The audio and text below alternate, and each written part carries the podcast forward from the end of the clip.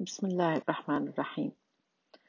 إذا كنت تحبني أعطني مصحفا ودعنا نقرأ سويا. أيقظني من نومي وقل لي لا تفوتك الصلاة.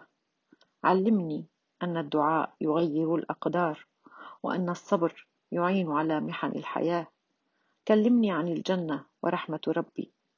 علمني أن من لا يخاف علي لا يهمه أمري.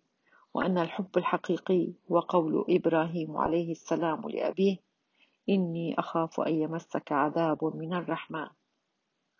يا ربي اجمعني مع أحبتي تحت ظلك يوم لا ظل إلا ظلك.